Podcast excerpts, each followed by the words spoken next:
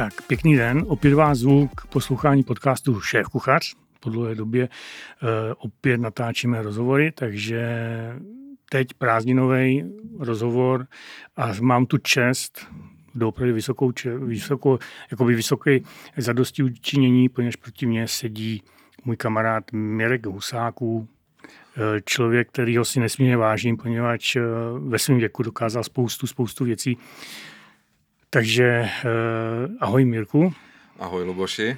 Já Takže... prvé řadě teda moc děkuji za pozvání a za takový krásný úvod.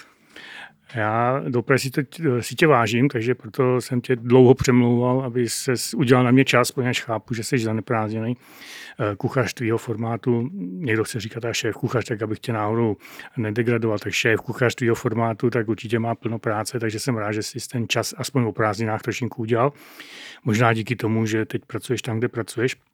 Eh, tam bych chtěl taky jednou pracovat. Budoucnu. To je za odměnu. To je přesně tak to je za odměnu. Nicméně eh, takový na začátku, seš tady poprvé, tak bych eh, udělal takový malý antré, čili jsi vyučený kuchař. Jak dlouho jsi v oboru? V oboru jsem už přes 30 let. Vlastně v 90. jsem si vyučil, takže opravdu utíká to, takže už utíká přes 30 to. let, ano. Přesně tak, taky jsem se teď zrozil, kolik mi je, když jsem někde musel vyplnit nějaký data. No, nicméně byl s dlouholetým šéfkuchařem zde v Brně v jednom nejmenovaném prestižním hotelu, pak eh, vlastně vím, že si zkoušel něco sám.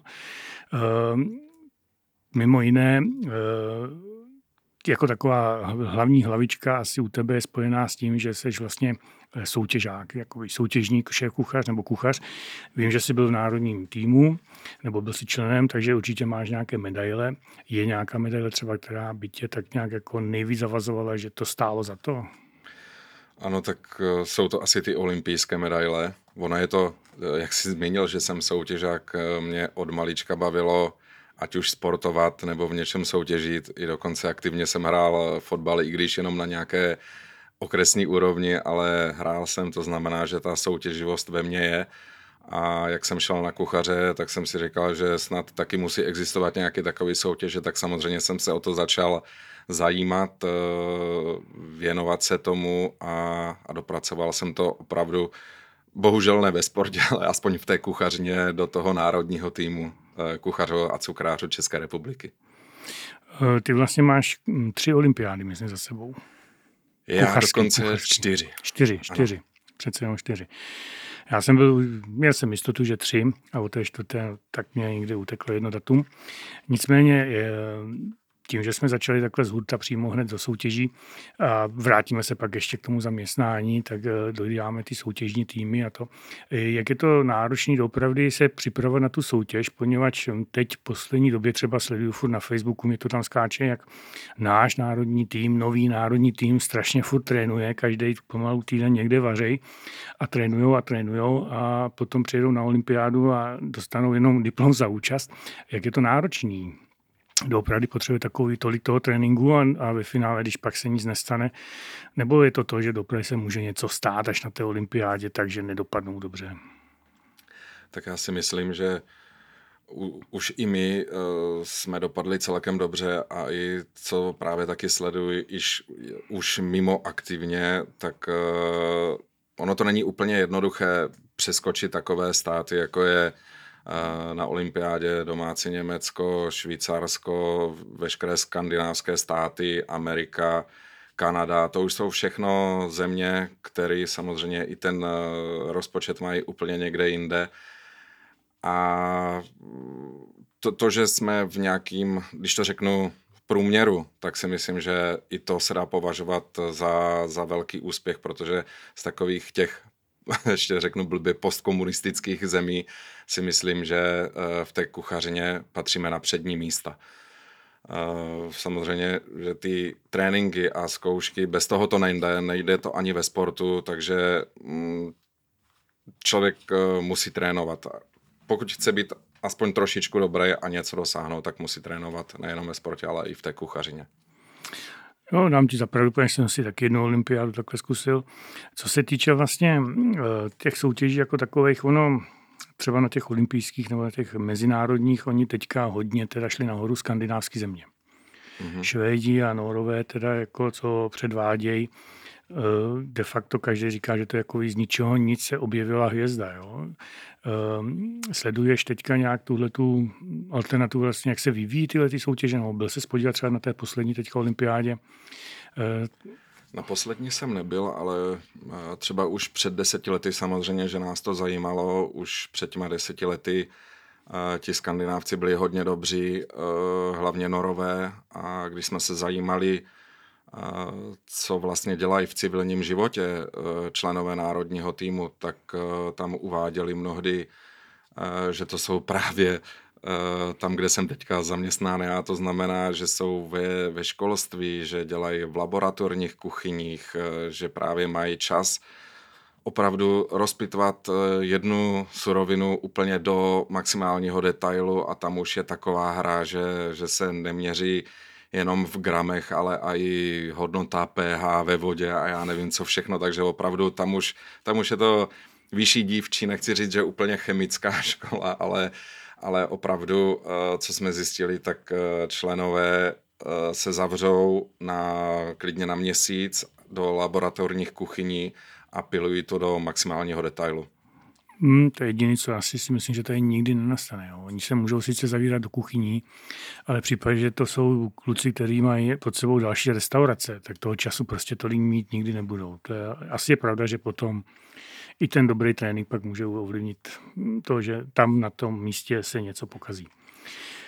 Co se týče vlastně, když jsi byl členem národního týmu, tak uh, vím, že se v té době docela dařilo národnímu týmu. To nechci teda jako říct, že bez tebe to teď tam nejde, ale byla to jináčí doba, nebo myslíš si, že ta gastronomie je až tak daleko teďka oproti tomu, co bylo třeba před deseti roky? Myslím teď na tom světovém formátu, nejenom Česku. Mm, No, eh, řekl bych, tak jak v některých odvětvích to pozorujeme, jak se rozevírají daleko víc pomyslné nůžky, tak je to i tady v tom soutěžení, že opravdu ty nejlepší týmy uh, tu práci mají úplně nádhernou, ať už uh, tvarem, barevností, uh, samotným nápadem, tak, tak potom uh, nechci říct, že některé týmy zaspali nebo usnuli na Vavřínech nebo něco takového, ale, ale je, to, je to opravdu znát, ta, ta největší uh, světová špička je úplně někde jinde. Uh, sám nedokážu vysvětlit, čím to může být, kde ty, kam na ty nápady chodí, ale je, je, dovedu si představit, že opravdu, když uh, se celý tým zavře někam a funguje pospolu několik dnů, nebo týdnů, možná i měsíců, tak, tak ty nápady potom vzejdou, kdežto my jsme se scházeli opravdu třeba jednou, dvakrát do měsíce, kdy jsme si museli něco vyzkoušet a, a těch nápadů tam nebylo tolik, takže uh, něco jsme natrénované měli, ale asi jsme tomu nedali tolik, co, co ty nejlepší státy určitě. Ale dovezli jste medaile. To jo, to jo. Uh, já vím, že se třeba dějou občas i takový ty Eh, škaredý věci na soutěžích. Osobně jsem právě na jedné olympiádě tohle zažil, když se nám ztratila celá skulptura na dekoraci vlastně eh, moučníků, takže cukrářská záležitost. A po dvou hodinách jsme teda našli pod jiným stolem, schovanou, nerozbitou, ale schovanou. Eh, děje se tohleto i na těch velkých soutěžích, jako že se stane něco takového, že ten konkurenční tým, když cítí, takže udělá nějaký naschvál? Tak tady toto za, za dobu asi, eh, nebo ne asi, ale já jsem působil v národním týmu 13 let a nevybavuju si, že by se nám něco takového podobného stalo. Samozřejmě, že tam existuje tak, jak ve sportu nějaká uh, rivalita, ale že bychom si něco takhle schválně uh, kazili nebo to. Spíš, uh, spíš mě trošičku, a nejenom mě, ale nás jako tým uh, štvalo to, že uh, nebyl rozhočími na uh, stanoven jeden metr, tak jak se říká, že to uh, není, není uh, běh na 100 metrů, který se dá uh, změřit na setiny, ale opravdu je to takové, jak uh, rádi říkáme, krasobruslení, kdy uh, občas to hodnocení jsme byli překvapeni, a to nemile, kdy jsme si mysleli, že, že to hodnocení bude o hodně lepší, než co jsme nakonec dostali. Jediný, co asi takhle, co jsem zažil teda v mezinárodních soutěžích, tak je fakt, že ty Eh, aspoň co já teda si pamatuju, možná budeš mít stejný názor, tak ty poroci vždycky přišli a vysvětlili, co hodnotili, co nehodnotili, což třeba tady na vnitřních, co jakožto porodce certifikovaný, vím, že eh, kolikrát to ty eh, soutěžící ani nezajímá, ale že někteří ty i komisaři vlastně neradí podávají ty informace, aby náhodou něco neřekli, aby někoho neurazili. Cítíš tady to na těch soutěžích, jak tady nebo tak v zahraničí, že ten rozdíl je tam hodně velký v tom dodělá komisaře, nebo jak se chovají ti komisaři, ty rozhodčí? Eh, samozřejmě to, o čem jsem teďka řekl, a trošičku mě mrzí, že eh, jednomu týmu konkrétní věci vytknou a druhému týmu by to nevytkli, nebo by to možná přešli, anebo by jenom naznačili, ale rozhodně by to neřekli jako hlavní výtkou, co někdy eh, řekli nám, ale to si myslím, že se děje nejenom, nejenom tady v tom závodním a, a soutěžním životě, ale, ale že je to každodenně, že opravdu někdy, někdy ty připomínky by si mohli odpustit. No. je to tak. Tak, odejdeme teda od soutěží Eh, vrátíme se k zaměstnání třeba no podobně. Zmínil si, že teda pracuješ ve školství. Já vždycky říkám, že to je pro nás všech kuchaře, kteří si oddřou v těch kuchyních těch 16 hodin denně, 365 eh, dnů v roce, takže doopravdy je to pak za odměnu. Eh, co se týče toho, tak bychom mohli, když děláš ve, škol, ve školství, taková otázka vzdělávání. V nedávné době je to nějakých deset let dozadu, velký mediální takový skandál bylo, jak se špatně vyučuje v českých gastronomických školách a podobně. Čili byly tam kritizovány nějaké základy a byly tam kritizovány nějaké knížky a podobně. Jaké máš ty názor na tohleto vzdělávání? Je dostatečné, anebo je ten základ jenom základem? Já teda mám názor toho, že ten základ od toho vzešli všichni ty kritici, ty šéf kuchaři, co tohle říkali, jak je to všechno špatně, tak z toho vzešli učili se ty normy, učili se tady ty základy a nevím o tom, že by někdo z nich, co nejvíc kritizuje, že by přišel s nějakou novou učebnicí ve stylu francouzský nebo kanadský eh, gastronomických škol, kdy by donesli prostě učebnice a řekli, hele, pojďme to zkusit podle nich. Je to, je to přesně tak, ono kritizovat eh, je hrozně jednoduchý, ale uh, poradit nebo aspoň nastínit, jak by to mohlo, tak je to, je to opravdu na běh na hrozně dlouhou trať. Já jsem teďka v tom školství, dalo by se říct rok, a taky jsem si myslel, že za, za týden, možná měsíc něco změním a ono opravdu uh, za mnou bude vidět nějaká práce možná až e, po nějakým tříletým studiu nějakého učně. Je to tak, protože teďka v té nelehké době, těsně po pandemii, ty děti jsou takový, jaký jsou. Eh, ta doba nám vůbec nenahrála k tomu, abychom eh, teď slušně někoho vychovali, ale já věřím tomu, že se to obrátí a že Uh, jestli mě pozveš za nějaký dva roky, takže už to budu hodnotit úplně nějak jinak. A co se týče uh, tady toho vzdělávání a tady těch materiálů a knih, uh, tak samozřejmě všichni moc dobře víme, že existovaly jedny, jedny normy, které jak taky říkáme, že už jsou 40 let staré a že už jsou dávno za Zenitem, ale kromě nějakých kuchařek a pár nových uh, receptů, tak nikdo nic jakoby v tom, v tom uh, učebním globále nevydal. Ale myslím si, že co máme v hlavě, máme nějakou myšlenku právě s uh, kolegou na školy, jak by to mohlo, nebo minimálně ty nápady tam jsou, jak to převrátit do té dnešní, nechci říct modernější doby, ale do té doby uh, reálné, dalo by se říct, eh, jak, jak vyučovat a, a co učit, protože opravdu v těch 40 let starých normách už tam jsou nějak, některé zbytečnosti, co už ti mladí dneska ani dělat nebudou. Já si myslím, že ale ten základ by tam měl být prostě guláš, svíčková, rajská, to jsou takový ty základní české jídla, které se v Čechách vařily od jakživa. Eh, nemusí tam být různý takový ty alá myslivecká, alá maďarská a podobně záležitost. Ale co se týče tohohle, tak jako furt jsou to ty normy, kdy člověka, já si myslím takhle, z těch norm doteď, nebo já tím, že se živím, tím, čím se živím, tak svým způsobem vidím, že dneska nikdo neumí normovat. Čili neumí si napsat soupis surovin na výrobu jídla a pak je převíst do peněz a pak si spočítat, za kolik to může, jakoby to a ty normy to dovedly. Myslím si, že tohle je ta chyba, že by se mělo furt tohle tam zůstat, jakoby to normování. Určitě samozřejmě, já neříkám, že tady toto odbouráme, ale myslel jsem tím a přesně jak si naznačil, uh, už dát pryč tady ty různé ala záhorácky babič, babičiny a já nevím co všechno, ale opravdu ten základ, přesně jak si říkal, tam bude, bude tam nějakých základních 20 polívek, ty nejoblíbenější a ten základ, ať už tak jak se dřív říkalo, hnědý, eh, bílý polívky nebo ty vývarový, přesní dávkový a tak dál. Takže ten, eh, ten základ tam určitě bude. Bude tam včetně toho normování, eh, to vypočítat si nákladovou cenu a tak dál pro další jakoby food cost nebo to, co zajímá toho zaměstnavatele, tak samozřejmě to se furt učí, to se furt budeme učit i nadále a věřím tomu, že že to tím sítem eh, tak, tak prosejeme, že ta kniha bude, bude sloužit dalších několik let a bude smysluplná pro všechny mladé kuchaře.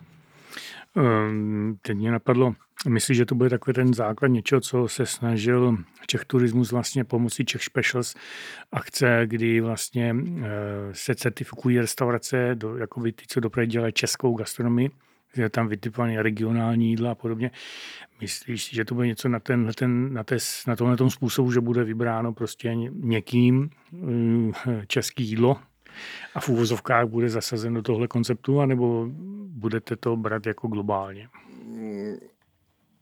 Já osobně, samozřejmě to není rozhodnutí jenom jen a pouze na mě, ale uh, určitě tady do té, jenom bych to nebral jako českou kuchyni, samozřejmě je to základ ale v dnešní době, eh, kdy, kdy spousta lidí nebo ten, ten svět se tak otevřel a zglobalizoval, že už zde nemáme jenom italskou a francouzskou kuchyni, ale já si myslím, že jsou hodně populární různé etnické kuchyně, ať, ať už eh, čínská, větnamská a tak dále, že eh, by ten mladý člověk měl umět uvařit i dobrý kary nebo něco takového. To znamená, že samozřejmě základem česká kuchyně, ale měl by umět udělat i dobrou rybu, udělat nějaké dobré etnické jídlo. Ano, no, ono by stačilo jenom, kdyby věděl, když se řekne kary, že to není ten sáček s tím kořením, ale že to je jídlo. No přesně, přesně tak. A, a, a co to, co tak třeba i ta curry pasta obsahuje a možná by si měl umět vyrobit i sám. Tak přesně, tak to potom bude zajímavý. No a teď už se blíží pomaličku závěr dnešní, dnešní, dnešní epizody, tak eh, jenom na odlehčení vím, že jsi měl tu možnost si zavařit s myšlenským šéfkuchařem Michaelem Nizerem, belgičanem, no původem z Belgie, ano. i když on se prej řadí spíš k Itálii, eh, jaká byla s ním práce? Je to, je to mladý člověk, my jsme se poznali uh, ve Francii, kde jsem byl poslán uh, v rámci uh, Grand Jour Champagne, takového zajímavé, takové zajímavé degustace nejleč, nejlepších šampaňských. Pak jsme to dělali tady u nás v Brně a mm-hmm. to, co předvedl tam, tak samozřejmě úplně ne, ne, se ne, ne dokonale se mu, moc dobře si pamatuju na, na FOPA, kdy uh, do zmrzlého pomaranče mu natekla voda, což uh, samozřejmě byl hrozný průšvih, protože v tom pomeranči byly, uh, bylo to, to jedlé, co, co ten host konzumoval, ale tím se mě potvrdilo, že i myšelinský uh, šéf kuchař nebo myšelinskému šéf kuchaři se stane fopa a opravdu ta, ten kuchař musí být e, na, na zřeteli, musí si dávat pozor po celou dobu toho vaření a výdeje až, až do samotného konce. Pamatuješ si ještě meníčko zhruba, co tam bylo? Pamatuji, byli tam, protože to bylo všechno snoubené s letitým šampaňským, takže a mělo to všechno nádech do francouzské kuchyně, tak vím, že jsme dělali foie gras, dělali jsme rybu, dělali jsme holuba a závěrem byl ten dezert a úplně přesně to nepopíšu, ale vím, že do vydlabaného pomeranče, kde byla zmrzlina, tak se ještě gratinoval a tím, jak se gratinoval, tak byl posazen na ledu a právě asi tam bylo to, to pochybení, že uh, o nějakou minutu nebo možná sekundy byl, byl na tom ledu díl a proto ta voda natekla tenkrát do toho pomeranče. A hosté to poznali? Hosté to nepoznali, stalo se nám to jenom u pár kousků a vždycky uh, při takové velké akci děláme pár uh, porcí navíc, takže ty, do kterých to nateklo, tak jsme to samozřejmě nepoužili a použili jsme jenom, jenom ty dobré. Tak, tak. Takže dnešní díl podcastu s Mirkem Husákem, první díl eh, povídání s Mirkem, myslím si, že to je zajímavý povídání s Mirkem, takže bude to určitě několikrát. Takže já bych dneska tohle to uzavřel a příště bychom si dali téma třeba, až si vařil, nebo měl si tu čas vařit nejenom našim prezidentům, to jsme měli spolu, tuhle tu zážitost, ale vařil si královně Alžbětě II. nebo i papežu, papeži panu Benediktovi 16. Hmm. takže bychom si mohli povídat třeba o této zkušenosti. Dobře, Takže jestli rád. přijdeš znova, tak budu rád, když si uděláš ještě čas. A dneska děkuji za rozhovor a těším se a přeji ti zatím pěkné prázdniny. Já taky díky za pozvání a nápodobně. Díky.